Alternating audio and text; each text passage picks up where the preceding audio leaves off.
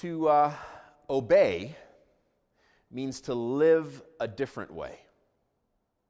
Let me show you what I mean out of 1 John chapter 2.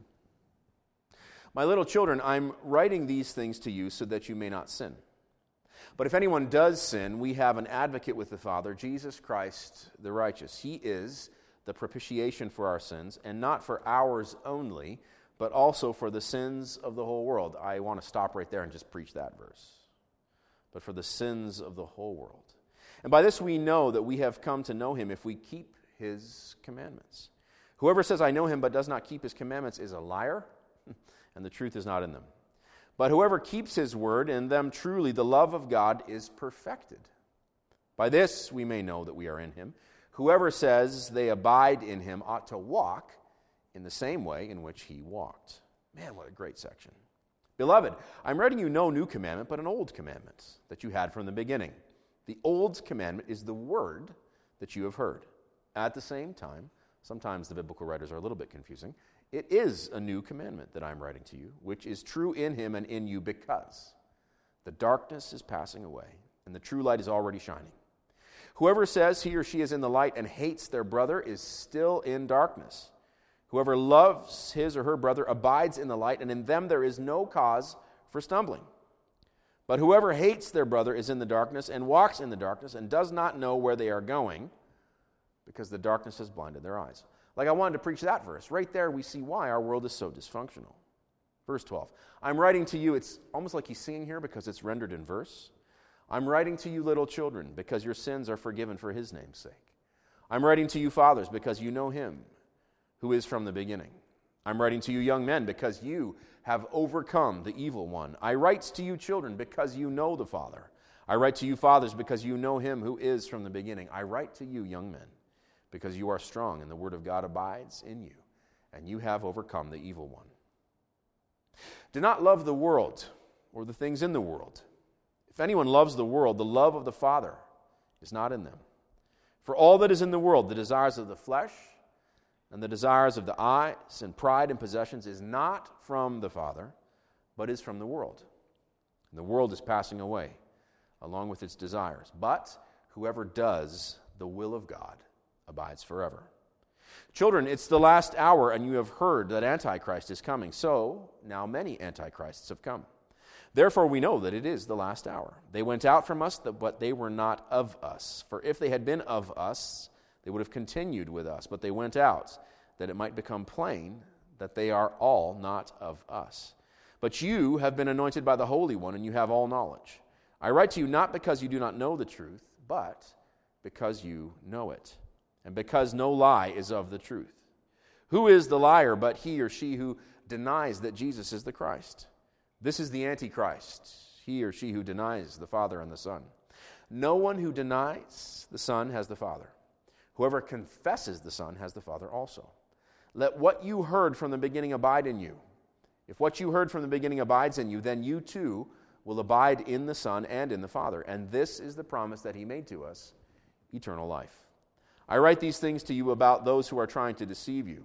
But the anointing that you receive from Him abides in you, and you have no need that anyone should teach you. But as His anointing teaches you about everything and is true and is no lie, just as it has been taught you. Abide in him. Really struck me as I was working through this chapter this week that um, I could honestly preach an entire 10 week series on 1 John chapter 2. It uh, pains me to not preach the whole chapter. But uh, as I've been doing through the course of this series, for today's purposes, I'm going to zone in on just a couple of verses in that epic chapter. But uh, feel free and go back and read it again this week. It's just that good. A few little um, tidbits for you as we start here on the history of Christianity. For its first 366 years, Christianity was a radically countercultural movement. If you're thinking 366 is a bit of a strange number, it is. Because in 367 AD, the Emperor Constantine convened the Council of Nicaea. It was at the Council of Nicaea that two very important things happened. One, the canon of Scripture as it is today recognized. I mean, it's The, the canon they recognized in 367 was slightly different than the Bible as we have it today. It included um, some of the books that would be included in what we now call the Jerusalem Bible, the Bible that is used in Catholic churches around the world. But for all intents and purposes, the canon of Scripture as we know it today was uh, solidified, finalized at the Council of Nicaea in 367 AD. The other thing that uh, the Emperor Constantine did at that time was uh, form the Nicene Creed. Now, he didn't do it, but he gathered all of the bishops of the Roman world together in Nicaea. Imagine, wherever you were as a bishop, a bishop at that time was an overseer, a pastor. So I would be one of the bishops in the city of Guelph. He gathered all those bishops together, in fact, sent soldiers to collect them and bring them, all expenses paid, to gather together in Nicaea so that they might agree once and for all what Christianity was all about. This happened in 367 AD. Most historians believe that Constantine did this in order to jump onto Christianity, which was by that time, 367 years into its history, um, the dominant religious system or faith system in the Roman world. However, the official state religion of Rome was anything but Christianity. And so you had this massive, what had been until that time, underground movement called Christianity that had now gained enough steam that Constantine the emperor decided that if he got the Christians to agree once and for all on what Christianity was, he could make it the state religion and use its size and its influence to bring stability to his empire. And so it was from 367 AD onward that Christianity begins to become a political movement. It begins to become a um, movement that is both sanctioned by and oftentimes to our detriment in cahoots with the governmental authorities.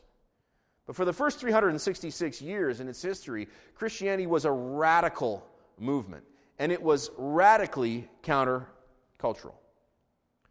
With that as a backdrop, it's interesting to note that for the first 100 years of Canadian history, Christianity was the foundational worldview. I know that may sound very strange, but all you have to do if you want to prove me right is take a walk through any established city in Canada, walk through the heart of downtown, and count how many old stone churches there are. Next thing, count the distance between them and marvel at the fact that in a small sized city like our city, for example, the city of Guelph, you could have two churches within one city block, one from the other. One a Presbyterian church, one a United church. Just down the road, the Anglican church. Up the road, the Catholic cathedral. Just up the road from there, another United church. Why did you have so many churches in the cities of Canada throughout its first 100 years? Because Christendom was the foundational worldview in the developed world at that time. So, for its first 100 years, our country's foundational worldview was Christianity. Then came the 1960s, the 1970s, and the 1980s. What happened in the 1960s, 1970s, 1980s? Our grandparents, my grandparents' generation, began to give way to the generation of their children, the boomers. The builder generation, the greatest generation, began to see their influence wane, and the influence of their children began to come to the fore through the 1960s, through the 1970s, and through the 1980s. And what many of the peers of my parents did was move away from their parents' allegiance to church. When they were growing up, going to church was just what you did. Every Sunday you were in church. If you were a Baptist, every Wednesday you were at Sunday school or Bible study. Okay? Church was a way of life.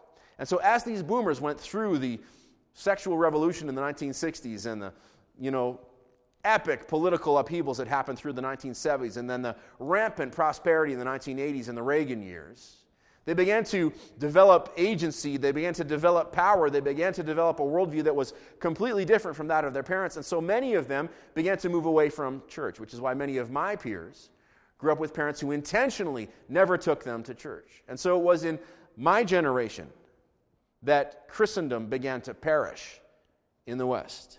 So that by the time we came to the 2000s, Canada was a largely post Christian nation. I remember starting out as a church planter in the year 2000, realizing that I was going to be planting a church in a culture that was no longer even residually Christian. If you were to ask the average Canadian on the street about the deeper things of Christianity, they would have absolutely no idea what it's about. And of course, in the last 20 years, as um, the gay rights movement has gained huge steam and the religious right movement has gained steam of its own, sadly, Christianity has come to be defined as a us against them sort of thing where the Christians are those angry Bible thumpers who hate gay people. And uh, really, that's all the average person knows when it comes to Christianity. It has all but passed away as a cultural movement, at least in our context. We are now a post Christian nation. 20 years later, 20 years on from the year 2000, Christianity, strangely enough, has become radically countercultural again.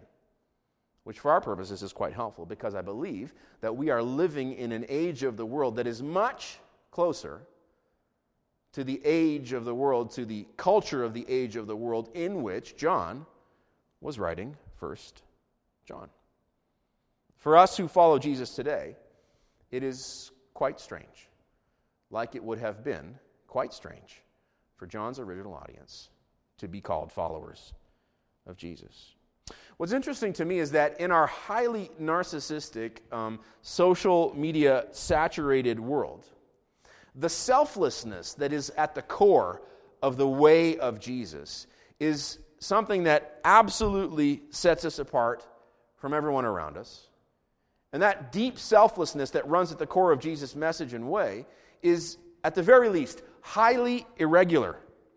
What is Christianity all about if you're to boil it down to brass tacks? What's it about? Love God, love neighbor as you love yourself. It's a paraphrase, of course, of the royal law out of Matthew 22, 37 through 40. What's Christianity about? Learn to love God with everything you've got. Learn to love your neighbor as you learn to love your self. And this is radically different from the way almost everybody you know in the world around you is living. To live that way, to live in obedience to the royal law of loving God and loving neighbor, is to live a totally different way. And so today, my hope is to give you six strategies to help you live that totally different way. Strategy number one accept that you are not in charge. I get this out of 1 John 2, verse 15. Do not love the world. You know what I love about this? John is bossing you around. Do not love the world. This is an opportunity for me to point out to you how often it is that the biblical writers speak imperatively. How often the biblical writers could be called guilty of bossing you around, of telling you what to do. This is something that your peers will react against as they begin to interact with the Bible. Say, why, why are they always telling me what to do? Who are they to tell me what to do? They're always bossing you around. Why are the biblical writers always bossing you around? Well, because they saw themselves as speaking for God. They truly believed that God was speaking through them. Now, here's the question. You may think that's strange, but imagine if you had, actually had, I mean, for real, for real, had a message from God.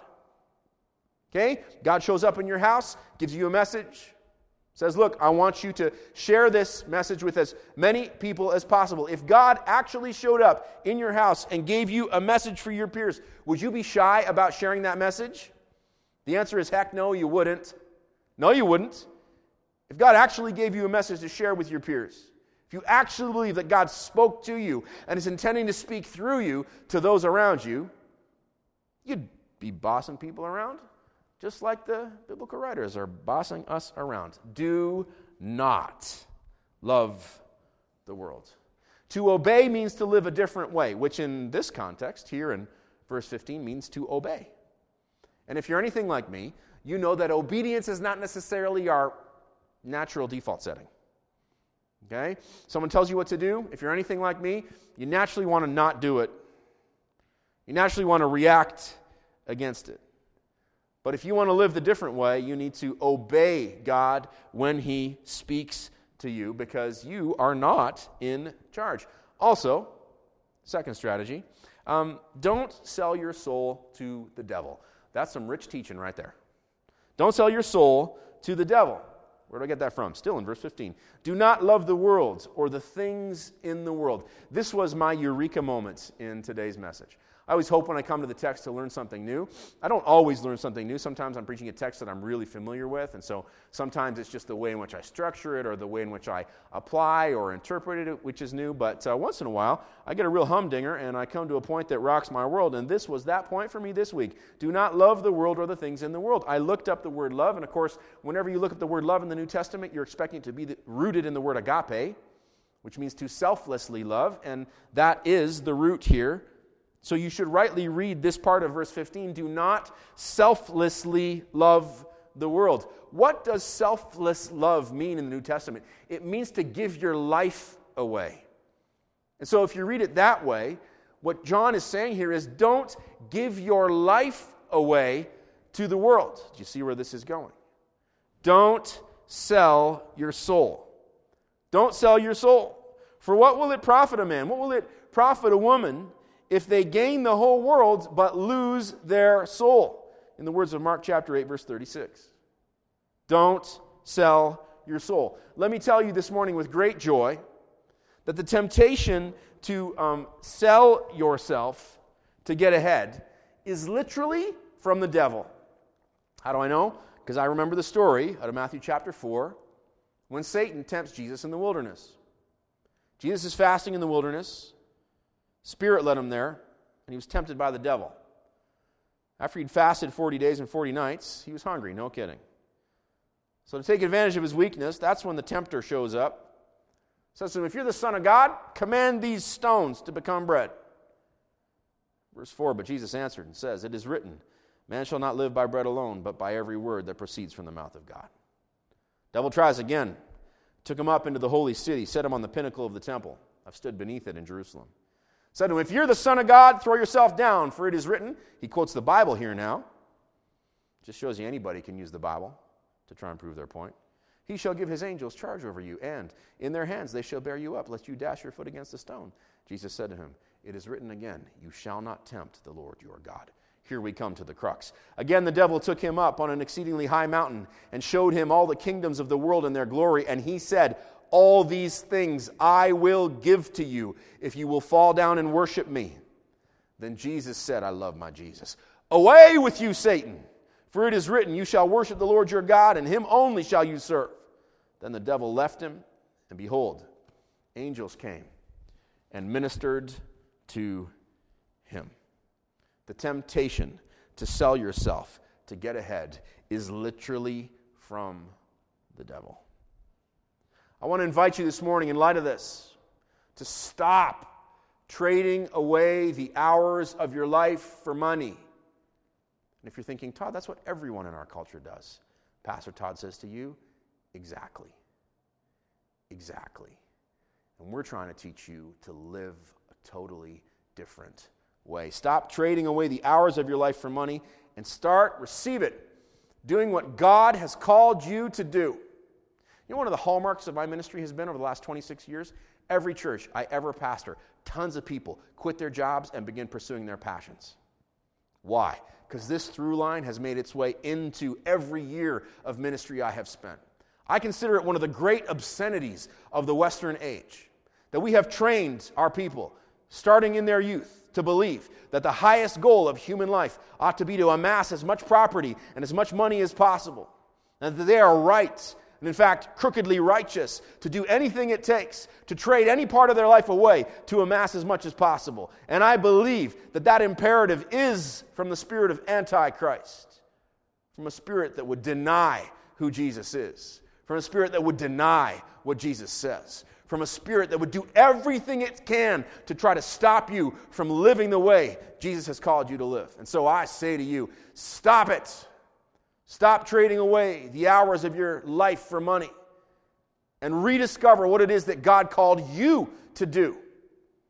And this week, start doing what God has called you to do. Walk in freedom. I think I read somewhere in the New Testament that it is for freedom that Christ has made us free. Be a terrible thing to waste, wouldn't it? Yes, freedom would be a terrible thing to waste. And while you're at it, point number three, I want to invite you to adopt a more either or or uh, give and take attitude and demeanor. I'm still in verse 15. If anyone loves the world, the love of the Father is not in them. Let me be real quick here. If anyone is in the world, here we get the either or context. Okay, if anyone, this means if anyone, this applies to everyone. This is a very much a either or statement. Either you love and obey God, or you love and obey yourself. We talked about this last week. What's the answer for you? Should be really honest. Who do you love more, Jesus or yourself? Should be really honest. Who do you listen to more? What Jesus commands you to do through His Word and through His indwelling Spirit that is in you? Or do you obey your own impulses more often than not? If anyone loves the world, the love of the Father is not in them.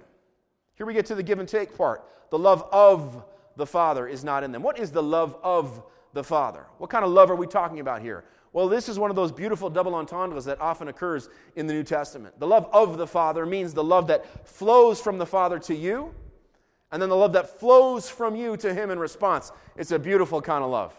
It's the love that keeps me coming to church, to be reminded that love is real, to experience that love for myself. The love that flows from the Father to me, and then the love that flows back from me to the Father in response. It's a give and take kind of love.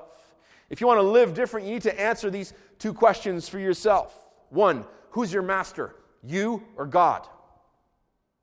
Answer that question. That's the either or question. And then answer this one Are you walking in the love of God that flows from Him to you and then in response from you to Him? Or have you left your first love? Echoing the words, of course, of Revelation 2 4. That's the give and take thing. Giving and taking, receiving and giving, the love of the Father. Have you left your first love? Now, once you've answered those questions, point number four, adjust your input output and uh, own your desires rather than letting them own you. Let me read to you um, verse 16. This is where I get this concept from. For all that is in the world, the desires of the flesh, the desires of the eyes, and pride in possessions, is not from the Father, but is from the world. The desires of the flesh, the desires of the eyes. So, the flesh, what you feel and experience, the eyes, what you see and imagine, the desires of the flesh, the desires of the eyes, and pride in possessions. The pride of life, another uh, New Testament version puts it. The word here for desire is important. It's important you understand it as well. It's epithumia. Epithumia. This is the, the big word for lust in the New Testament, and it's important that you understand it. Epithumia, lust, desire in this context, means the inordinate, cultivated longing for. So when we say the desires of the flesh, we should hear the inordinate, cultivated longing for the flesh. So let me just um, talk to you for a minute here about lust. It's really important, especially if you're a younger person. Um, I and many of my peers were tortured in our teenage years trying to fight, constantly fight lust in our lives because we grew up in very conservative contexts that hammered this point home. For the lust of the eyes, the lust of the flesh is not from the Father, it's passing away. And uh, we lived under great condemnation because every time we found ourselves in a park on a summer day and a sweet young thing jogged by, we thought that we were somehow lusting after her as that sweet young thing evoked in us a sexual response. Okay? That is not what lust is. I wrote about this in my first book, which is coming out later this year, Lord willing, in the fall. Let me tell you about the jogger in the park. The reaction that you have to the jogger, and, and I'm not a woman, but I know that this works both ways. You may see a fine, splendid man jogging through the park, and that may evoke a response in you. Okay? That response has been built into you by God so that you will obey his first commandment to be fruitful and multiply, fill the earth, and subdue it. So that response is absolutely natural. In fact, I would say that that response is God given. So next time you're in the park and a sweet young thing gets your motor running, okay? Motor on home to your spouse and get busy obeying the God of the Bible. Okay, that's how that is meant to work. We're talking input output here. Okay? You get an input that evokes a response. Humans are completely built and wired this way. It's absolutely normal. Okay? So stop feeling condemned because you receive an input and it evokes a response. That's normal. It's what you do with it that matters, it's the output that matters. So if you were to lust after that sweet young thing in the park, if it's epithumia we're talking about, you would not just have the response to that jogger, but then you would begin figuring out what time that jogger is there every day, and you'd be manipulating your schedule to be there as that jogger jogged by. And then you'd be trying to figure out a way to meet them. And then once you'd met them, you'd be trying to figure out ways to, you know, build a relationship with them. And then you'd be obsessing about them at night, trying to figure out how to take that relationship to the next level. And so lust is born in the human heart. Okay? Lust, desire is epithumia, the inordinate, cultivated, meaning you work at it, longing for something. So, next time you receive an input that evokes a response, make sure that your output is worked out in selfless love that gives God glory, brings you joy, and makes positive change in the world. It's the selfless love bit that'll save you every time. If you ever are caught in a moment where you're not sure what to do, ask yourself if it is most selflessly loving to act on this impulse or not. Every single time, you will find that abiding by the self giving love of God and neighbor will keep you from sinning, which is why Jesus himself says that all the law and the prophets hang on those two commands. Thou shalt love the Lord your God with all your heart, soul, mind, and strength, and thou shalt love your neighbor as yourself. If you love God and love neighbor, if you're learning to love God with everything you've got, and you're learning to love your neighbor with everything you've got, you will recognize in that moment that that jogger in the park is your neighbor, and you would be sinning against them to act on the response you feel and you would know instantly in that moment that your job is to run home to your spouse and to, and to obey God, to fill the earth with creatures made to be his friends. If you want to live different, own your desires. Stop pretending that they don't exist. Okay, input response, that's normal. Own your desires. Stop letting them own you. Remember, yes, evil has an output, but so does good. So somebody shout, so does good. You can do the right thing. Yes, you can. It is for freedom that Christ has made us free. You are no longer a slave to sin if you are in Christ. Therefore, you can do good. You, you have been made righteous in Christ. You can act like it. You can do the right thing in any given situation. You need to remember, verse 16 For all that is in the world is not from the Father, but is from the world. Okay, so these sinful, lustful desires, they're not from the Father, they are from the world. So um, let me just talk for one more moment about the output of evil. I would say with boldness that I believe it is not good to work endlessly, sacrificing your spouse and kids on the altar of prosperity so that you can get ahead. You and I both know that this is the way in Western culture. And I would point you to the Old Testament were one of the consistent themes in the Old Testament. One of the consistent reasons that God is so incensed at the people living in the land of Canaan is because they were in the habit of sacrificing their children to the gods Molech. And the god Molech was a god of fire. And the rite involved literally throwing your child down into a blazing fire, sacrificing him to the fire god. Why? For prosperity, so that you would have good crops that year. And I would ask you if that kind of abhorrent child sacrifice is that much different than the way in which so many of us have been programmed to live, sacrificing our spouse and our kids on the altar of prosperity, doing whatever it takes to get ahead at work while neglecting the work that we have to do at home. Make no mistake, evil has an output, and there's a chance that you, my friend, are buying into it. You may need to, point number five, check your investments. Check your investments. Let me read to you verse 17. The world is passing away, along with its desires. But who, so good. But whoever does the will of God abides forever. Hear me, church. The world is passing away along with its inordinate, cultivated longings. What has this epidemic taught us, if not that people are greater than possessions? That relationships are greater than riches, and that we is greater than me. Look, if you knew that the airlines were going to lose 90% of their business, like Warren Buffett did last week, would you not divest yourself of your stocks in the airlines? Well, sure you would. If someone told you that the airlines were going to lose 90% of their business, of course you would divest yourself. The Bible here is telling you in verse 17 of 1 John chapter 2 that the world is passing away, along with its inordinate, cultivated longings. It's guaranteed. The world is passing away along with its desires. So let me ask you this morning because I love you are you investing in certain death or are you investing in certain life? Skedat.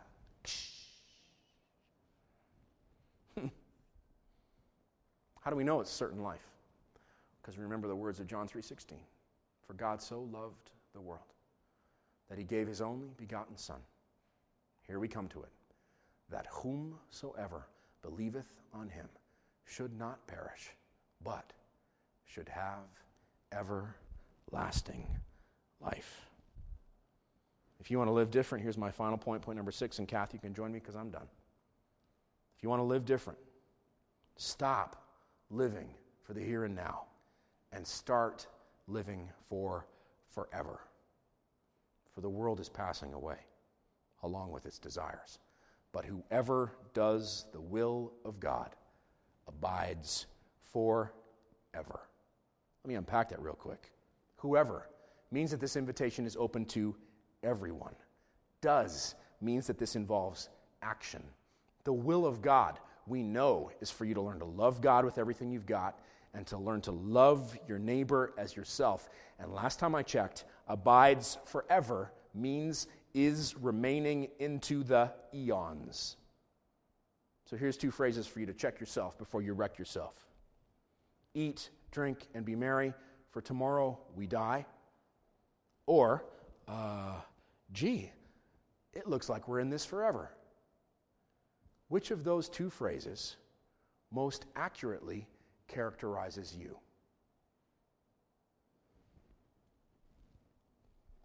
Accept that you're not in charge. Don't sell your soul to the devil. Adopt a more either or, give or take mentality. Friend, own your desires. Stop letting your desires own you. Check your investments to make sure that you're invested in something that will live forever. And while you're at it, stop living for today and start receive it. Start living with forever in mind. Or uh, put very simply, live a different way. Obey.